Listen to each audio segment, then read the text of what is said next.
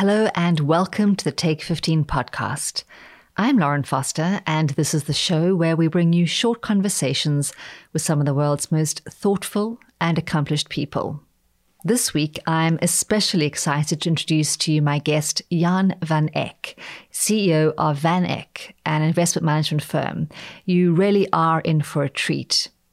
I found Jan to be incessantly curious and deeply knowledgeable, especially on one of his favorite topics history and US presidents. Our conversation spans more than 200 years from the founding of America's financial system to the history of Van Eck and up to the present day with the COVID 19 pandemic and the upcoming presidential election in the US. Along the way, Jan discusses gold investing, China, ETFs, esports, and more we packed a lot into our short time together. Be sure to stick around to the end. We play History in Five, where Jan tells listeners five things we need to know about Ulysses Grant, the falsely maligned general and 18th US president. I really enjoyed speaking with Jan, and I hope you enjoy the conversation as much as I did.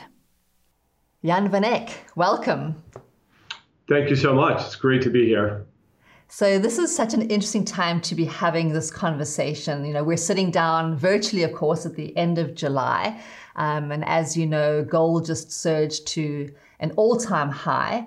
And gold investing really is part of Van Eck's DNA. I mean, your firm launched the first uh, gold stock fund in 1968 and the first gold miners ETF in 2006. So I'm wondering, could you just start there, give us some background and tell us about the founding of the firm that bears your name. Sure. Well, the firm was founded in uh, 1955 by my father, John Van Eck. And he basically thought uh, he was a big picture thinker, and he saw the trends in Europe and Japan, their uh, accelerated growth, their rebuilding after World War II is an exciting investment opportunity. Americans weren't really big into investing overseas back then. Um, and then in his 40s, he was uh, studying economics at NYU at night and studied with a monetarist who said, listen, inflation is going to come here to the United States. And so he switched his investment focus to gold in 1968, and it took a couple of years, but that worked out fantastically well in the 1970s. As you know, gold went from $35 an ounce to over $800 an ounce over that time period, with the, really the two worst inflationary uh, episodes in U.S. history. So I think that is, um, you know, kind of important because we do play in the gold markets still, but also his perspective on looking outside what I call it the, the confines of the Bloomberg and seeing what are the trends in political uh, you know political practices or in technology that make us may potentially rethink how we put our portfolios together. Okay. You've been bullish on gold since last summer. Um, and just in May, you said it's not too late to own gold. Um, since then, it's breached a technical level of uh, $1,800 an ounce. I think that's the first time since 2011. Is it too late to get gold exposure? Uh, not at all. I think that what gold is reacting to in this bull market is, uh, and, and let me let me take a step back so gold can actually perform when it's competing against real interest rates. And when inflation is very high, like in the 70s, real interest rates were negative. So, meaning you lost your purchasing power if you held it in the bank and only got paid whatever it was, 4%. When inflation was 8%, you were losing 4% purchasing power. So, gold did very well during those cycles. In the last 20 years, we've been dealing more with deflation, meaning interest rates are so low that even though inflation is low, interest rates are lower. So again, you're not uh, you're, you're not giving up a lot by owning gold because gold does not pay uh, an interest rate, as you know. So, looking at the most recent cycles, uh, you have different kinds of moves, but the move after the great financial crisis, which is what I analogize today to, was about 150% upward move in the price of bullion. And again, the fundamentals are that the central bank of the United States and other central banks have massively expanded their balance sheet and money supply, which should trickle, it trickled into asset price inflation as we learned over the last decade, and not into goods and services inflation, but still it benefited gold. So again, 10 years ago, gold went up 150%. If you take this recent gold low of about $1,300 an ounce and you add 150% on top of that, you get over $3,000 an ounce. So that is kind of becoming my base case scenario for this gold move. And it was reinforced, as you say, I'm certainly not a technician, but I do. Gold is one of those assets where you really kind of want to look at technicals and and that reinforcement of how gold just went right through those technical barriers that had been very, very strong 10 years ago was a very positive sign. Great. I'd love to talk a little bit about ETFs. I was just looking in the news this week and I saw uh, that uh, it was the 2020 Mutual Fund Industry and ETF Awards, and VanEck took home the trophy for the ETF Provider of the Year, um, as well as uh, the thematic ETF of the year, the year for the VanEck Vectors Video Game and Esports ETF. So, congratulations on that. Um, take us back in time a little bit. Um, what made, motivated the firm's move into ETFs? And how do you think about the philosophy behind launching new ETFs? Well, ETFs uh, uh, are just an attractive investment vehicle for, for especially for Americans because you generally don't have to pay capital gains until you sell the ETF. Number one, fees are low and they're, they're very transparent. So you really absolutely know what you're getting. So they're very attractive and we've been kind of see the, the industry grow. I think what eventually pushed us into starting a gold share ETF was uh, was fear, basically that someone else would do a gold share ETF, and um, and and then we would be stuck just offering an actively managed fund. And indeed, um, that luckily we were the first to launch. It became very popular, GDX, immediately. And I think it, it would be very hard for a second to market to come to to to uh, to compete against GDX. What I would say is my philosophy also earlier days in, in the ETF business is there were so many mutual funds that did the similar thing. And I said, listen, if we're going to be one of the smaller players in this little niche of the market, let's not just copy each other. Let's only come out with ETFs that are new. And so the first uh, 25 or so of our ETFs were original, uh, meaning there were no existing ETFs and in that in those particular categories. So that was uh, that was our approach. I've also heard you refer to your approach as handcrafted beers, which I, I love that analogy. I think it's really great. Yeah, we didn't, you know, go after just the major indices and the sectors, um, and and also when we constructed the ETFs, you really have to understand the market structure uh, that you're dealing with. So fixed income markets, make sure you have enough liquidity uh, in terms of the index that you're tracking. So if you get a lot of market turbulence or inflows or outflows, you can handle them. And you know every market is different. U.S. equities is different from high yield debt, is different from investment grade. We do a lot of international and commodity related investments. So unfortunately, yes, you have to kind of design or, or craft the, that ETF one one at a time. It's a little less efficient, but um, you know it, it makes us think through all the issues to the best we can. Can you spend a little bit of time talking about the you know the ETF that just won the award, the Vectors Video Gaming and Esport, Esports ETF? Sure. Um, you know, the video games are really going through a, a, a, transition from just being the console things with the clickers that you sit in your basement and play to being more mobile oriented. And the, the other aspect that I find very interesting is the social nature of it. In other words, you're not just going to play on, you know, play Tetris uh, on your, you know, your computer, which you might have done 30 years ago. It's just a way of engaging with your friends and sometimes just having conversations. Um, the uh, you know I, I, will say that some of my sons have had conversations with their girlfriends while playing video games, um, and sometimes they, the girlfriends were playing the video games at the same time. So that social al- uh, element I think is is really important. So to us, it, sure it was a little bit of a of a, a niche. I mean, if you could call it, I think there's about 150 billion dollars of sales from this type of activity but we, we also saw it evolving further um, as, as, a way that people would engage digitally. And, uh, you know, we think that trend continues. Obviously, with the COVID lockdown, um, video gaming has, has taken off and accelerated to an extent it wouldn't have normally. Yes, with two sons of my own, I can attest to that trend. I don't see it stopping anytime soon. So, you know, we can't have a conversation these days without somewhat touching on COVID. Um, and back in April, you were on the firm's, you know, Trends with Benefits podcast. And I'm wondering, what has changed since then? Sort of how are you thinking about the coronavirus today? Um, and has it changed since a few months ago?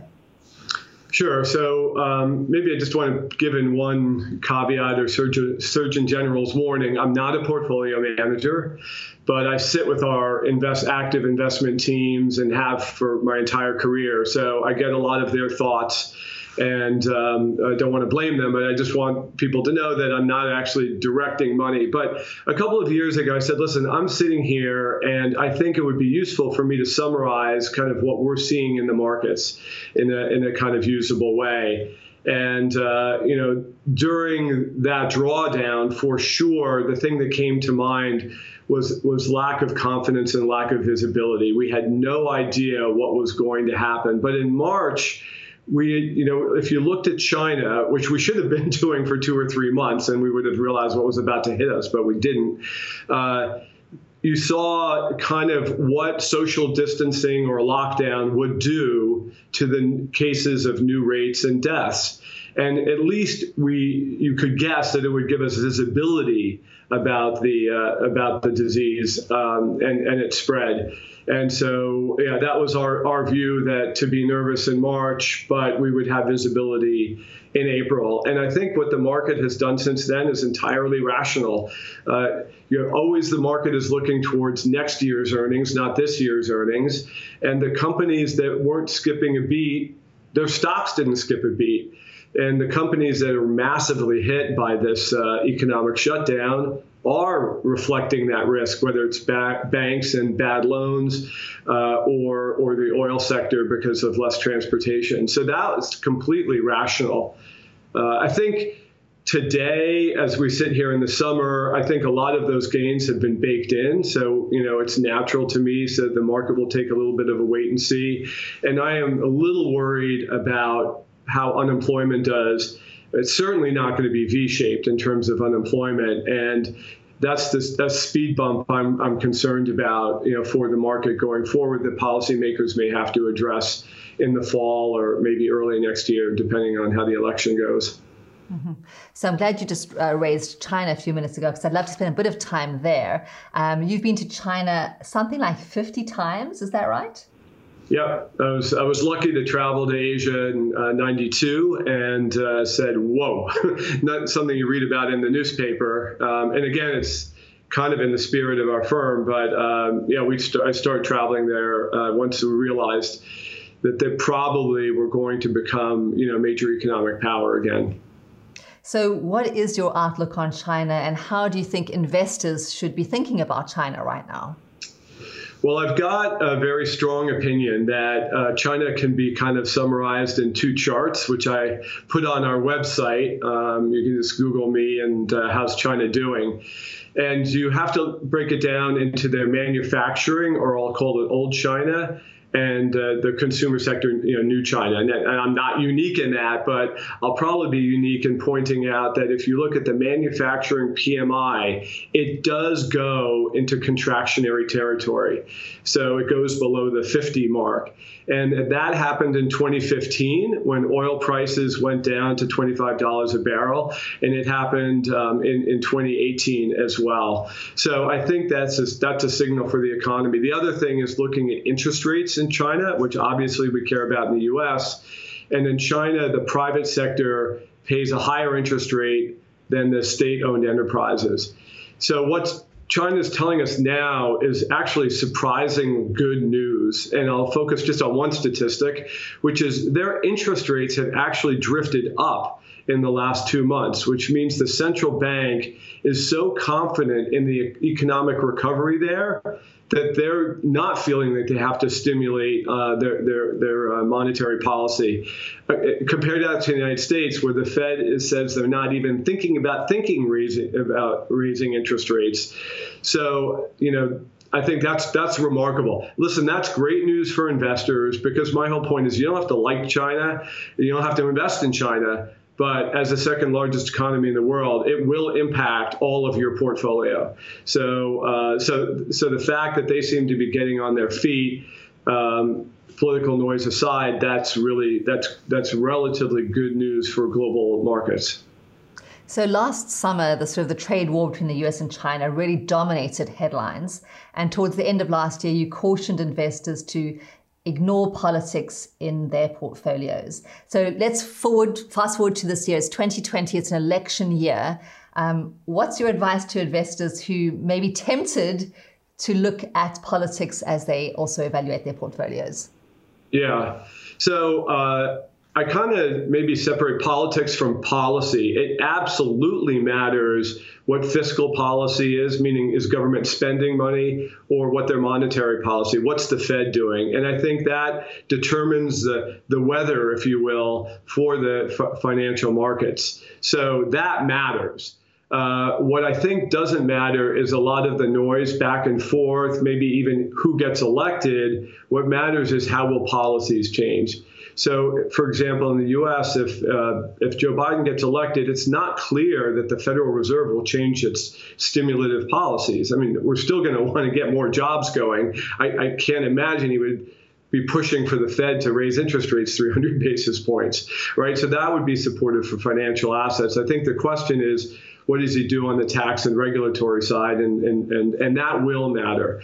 But I think um, in the China context, there's just a lot of noise about the trade war, and there's a lot of noise about China in general on a lot of different levels, which listen, it matters, but for, for politics, let's just take the recent example of what happened in Hong Kong and the uh, new security law there. I mean, if you looked at a chart of the financial markets, it would, it would be a blip, completely unnoticeable. Now, again, so that's why I'm just saying. Uh, all, the, the last and, the, and the, the main reason, I guess, to ignore politics is you can't predict it at all. I mean, you could, you know, politics is unpredictable, and, and if you start moving your money around based on who you think is going to win elections, I think that's very unlikely to be a successful strategy.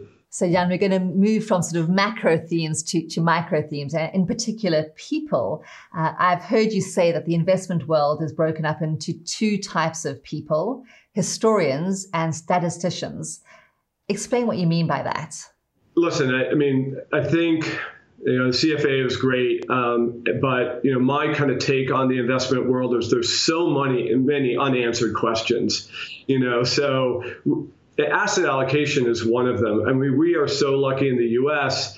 that interest rates have been falling for 30 years, and a 60-40 portfolio has worked brilliantly.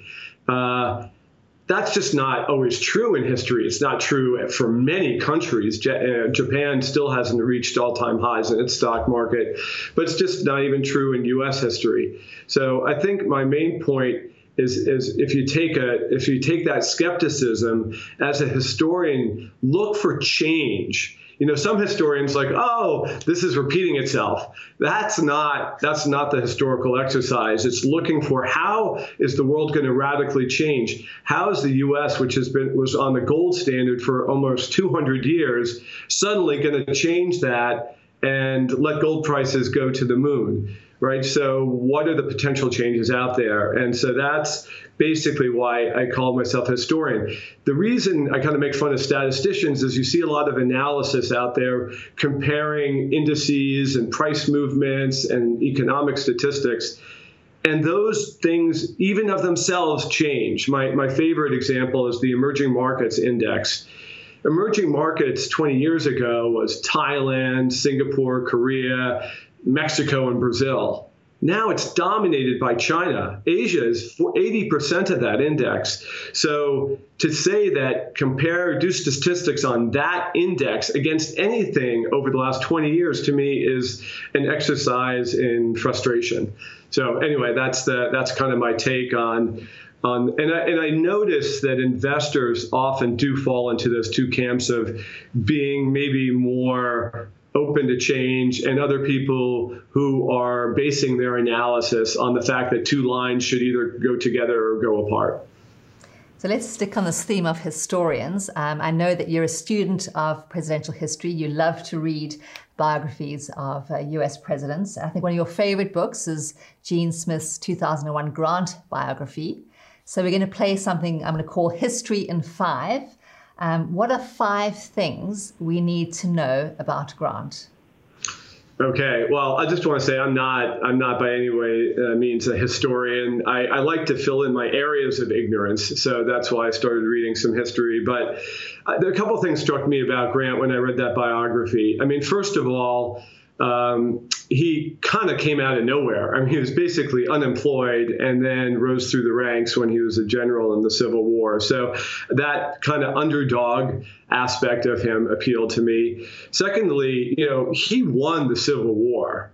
Uh, I mean, Lincoln was president, but there was really lack of momentum, a lot of gridlock, a lot of politics going on in the generals um, on the Atlantic seaboard. And Grant's tremendous progress uh, along the Mississippi. Uh, really, I think you know he he helped win the war. You actually have to win the battles, and uh, you know you could say, well, it was inevitable. The North was more rich or more powerful, but you know Grant actually did it, and he was recognized for that during his lifestyle lifetime. Um, I think you know his being a general, he seems to have got that art of surprise and his great Vicksburg victory um, in, in, terms of just pushing the advantage and keep keep on pushing, keep surprising your enemy. Um, you know, stylistically, I liked the fact that he dressed down and he walked amongst the troops. So, you know, he didn't go on the big white horse and announce himself as a general. He was extremely low key. Um, I would point out in the context of America's historical struggle with slavery and the issues there, there were a lot of good things to say for him. You know, when this biography was written, everyone was like, Grant's a drunk, and that's all you need to know. But he did a lot um, after the Civil War to try to bring civil rights uh, the best he could to, to the freed slaves. And, uh, you know, that effort faded, um, I think, to no fault of his own, and he doesn't get enough credit for that.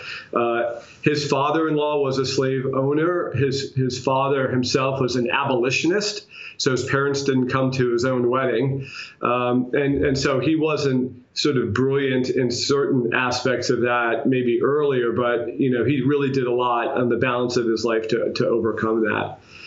And then as a New Yorker, and I know this is a long answer, but my last my last thing favorite thing is that at the turn of the century, Grant's Memorial was the most popular visited tourist site in New York City.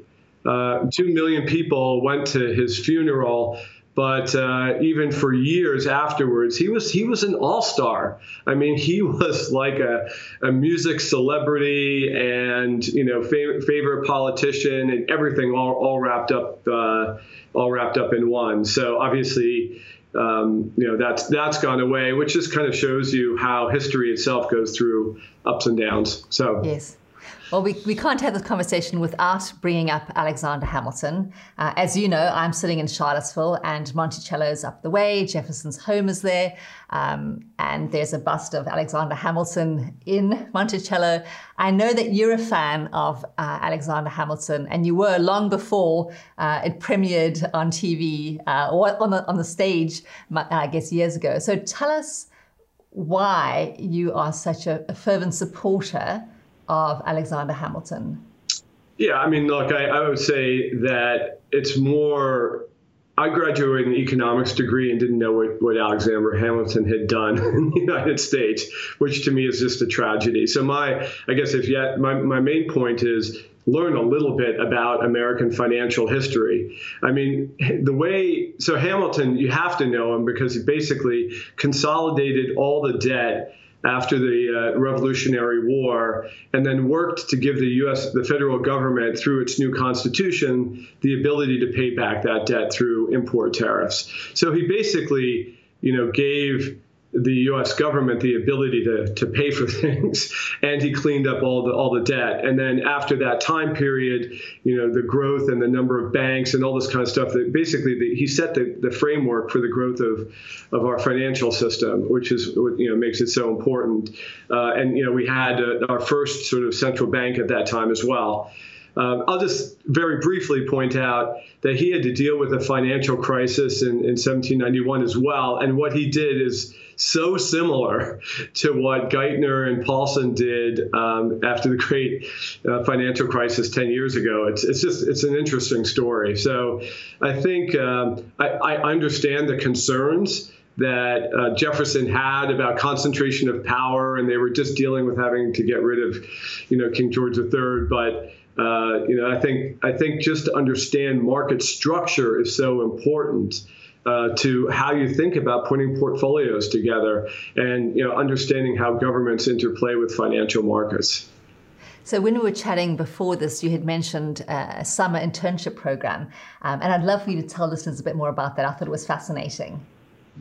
Well, you know, just uh, I, I, guess the straw broke the camel's back in terms of my frustration on this historical point. And so uh, we have a pretty robust internship program to begin with at Van Eck with about 15 internships, which is more than we end, end up hiring. And we expanded it this year because more more kids were um, without internships because of the uh, the COVID. So uh, for some reason, the uh, light bulb went off and said, "I'm, I'm going to teach a history course," and um, you know we have a lot of lunch and learns at Van Eck. We love to do idea sharing. We have breakfasts. We're in Midtown no- normally, so it's sort of in the spirit of the company. So uh, so I decided to try that this uh, this year, and uh, I've learned a lot along with the students. So it's it's it's been a lot of fun and maybe I'll share that, um, you know, sort of more publicly going forward once I've got all my notes together.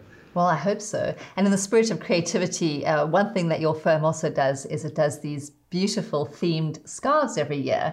Um, so I'm wondering, have you given some thought to what theme uh, will be in 2021?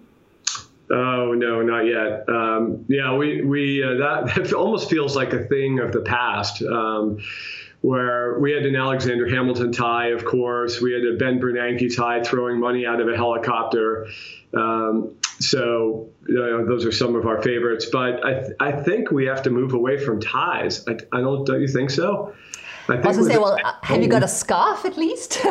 well, Scarves would be yeah, great. So we had uh, sort of carry bags, right? So uh-huh. you know, for for for women, but I think we have to complete. We've had trouble because how do you put a theme like on a golf shirt or a hat? Right. Right. That seems kind of silly. So if anyone has any good ideas, please let us know uh, because it's been it's been a lot of fun and it's more interesting, I think, than uh, you know sending chocolates around like we used to. Right. So my final question is what I call the sort of the ray of sunshine question. I started doing this, you know, once uh, we started doing these calls during COVID, and I always try and sort of end the conversation on something positive. And so, for you personally, what has been the most positive outcome um, of the COVID nineteen pandemic, either personally or professionally, whatever you feel? Well, um, I think number one, I'd have to say more more family time. Uh, I have uh, three college age kids, just sort of generally speaking, and uh, you know the, everyone was home.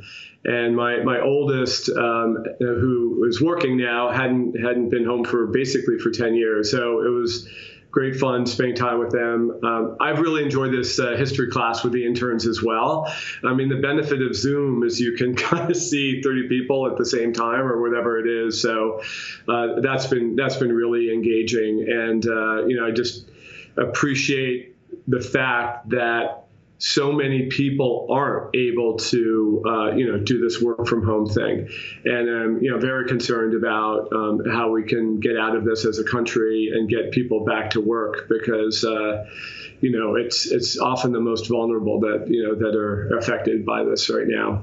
So that's the ray of sunshine is that they're that we can come out of this and their lives will get better, I guess. Great. Well, I really do hope you put your history class online. And Jan, it's been an absolute pleasure speaking with you today. Thank you so much for taking the time. If you enjoyed today's episode, please consider rating and reviewing us on iTunes or wherever you're listening. We'd love to hear your thoughts, and it helps others find the show. Also, a quick reminder this podcast isn't intended to provide expert advice on the topics we covered. If you need tax, accounting, or legal advice, please consult a professional. I am Lauren Foster. Thanks so much for listening.